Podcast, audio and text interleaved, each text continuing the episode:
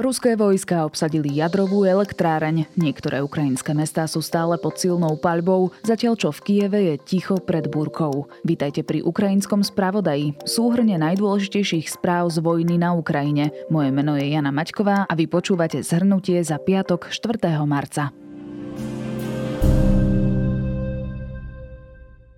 Ruské jednotky ovládli záporožskú jadrovú elektráreň na juhovýchode Ukrajiny. Zautočili na ňu v noci zo štvrtku na piatok. Na mieste kvôli ostreľovaniu vypukol požiar, ktorý mal zasiahnuť výcvikovú budovu a laboratórium. Podarilo sa ho dostať pod kontrolu, reaktor nezasiahol. Ukrajinský prezident Volodymyr Zelenský obvinil Moskvu zo snahy zopakovať jadrovú katastrofu v Černobyle. Záporožská jadrová elektráreň je najväčšou elektrárňou v Európe. Podľa ukrajinského ministra zahraničných vecí reakcii Dmitro a Kulebu by jej výbuch bol 10 krát väčší ako v Černobyle.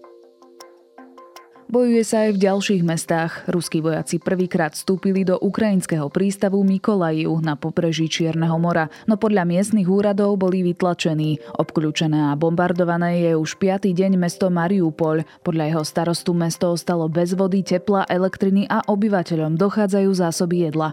Starosta vyzval na vytvorenie humanitárneho koridoru pre evakuáciu civilistov. Nepokoje pokračujú aj v Charkove, kde bol pri raketovom útoku poškodený aj český honorárny konzulát. Nálety sa zvýšili tiež na mesto Černihiv na severe Ukrajiny. Vo štvrtok tam pri ostreľovaní zahynulo 47 ľudí.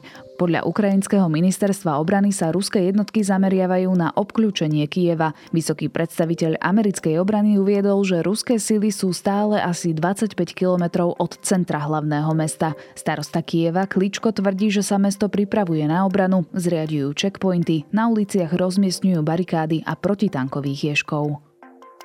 Generálny tajomník NATO Jens Stoltenberg varoval, že nadchádzajúce dni budú pravdepodobne horšie, keďže sa očakáva, že ruské síly prinesú ťažšie zbrane a budú pokračovať v útokoch po celej Ukrajine. Zároveň uviedol, že ruské vojsko používa zakázané kazetové bomby a pravdepodobne aj iné typy zbraní, ktoré sú v rozpore s medzinárodným právom. Ukrajinský prezident za posledný týždeň prežil najmenej tri pokusy o atentát, píše britský denník The Times. Zabiť sa ho údajne pokúšali žoldnieri z ruskej Wagnerovej skupiny a príslušníci špeciálnych jednotiek z Čečenska. A na zozname ľudí, ktorých chce Vladimír Putin zlikvidovať, sa mali ocitnúť aj bratia Kličkovci. Predpokladá sa, že v Kieve aktuálne operuje viac ako 400 ruských žoldnierov s cieľom pozabíjať popredné osobnosti ukrajinského odboja. Tretie kolo mierových rozhovorov sa môže uskutočniť cez víkend, povedal Putin počas telefonického rozhovoru s nemeckým kancelárom Olafom Scholzom. Kancelár opätovne vyzval Putina, aby nariadil okamžité zastavenie bojov na Ukrajine. Na štvrtkovom rokovaní sa Ukrajina a Rusko dohodli len na spoločnom zabezpečení humanitárnych koridorov na evakuáciu civilistov. Od Ruska dávajú ruky preč ďalšie firmy. Americký výrobca čipov Intel zastaví dodávky pre ruských a bieloruských zákazníkov. V oboch krajinách prerušuje pôsobenie aj americká spoločnosť Airbnb, ktorá sprostredkúva prenájom ubytovania. V Rusku už nebude možné kúpiť si ani produkty a služby softvérovej spoločnosti Microsoft a online reklamu prestal predávať pre Rusko aj Google. Európska komisia zastopla spoluprácu s ruskými subjektmi v oblasti výskumu, vedy a inovácií.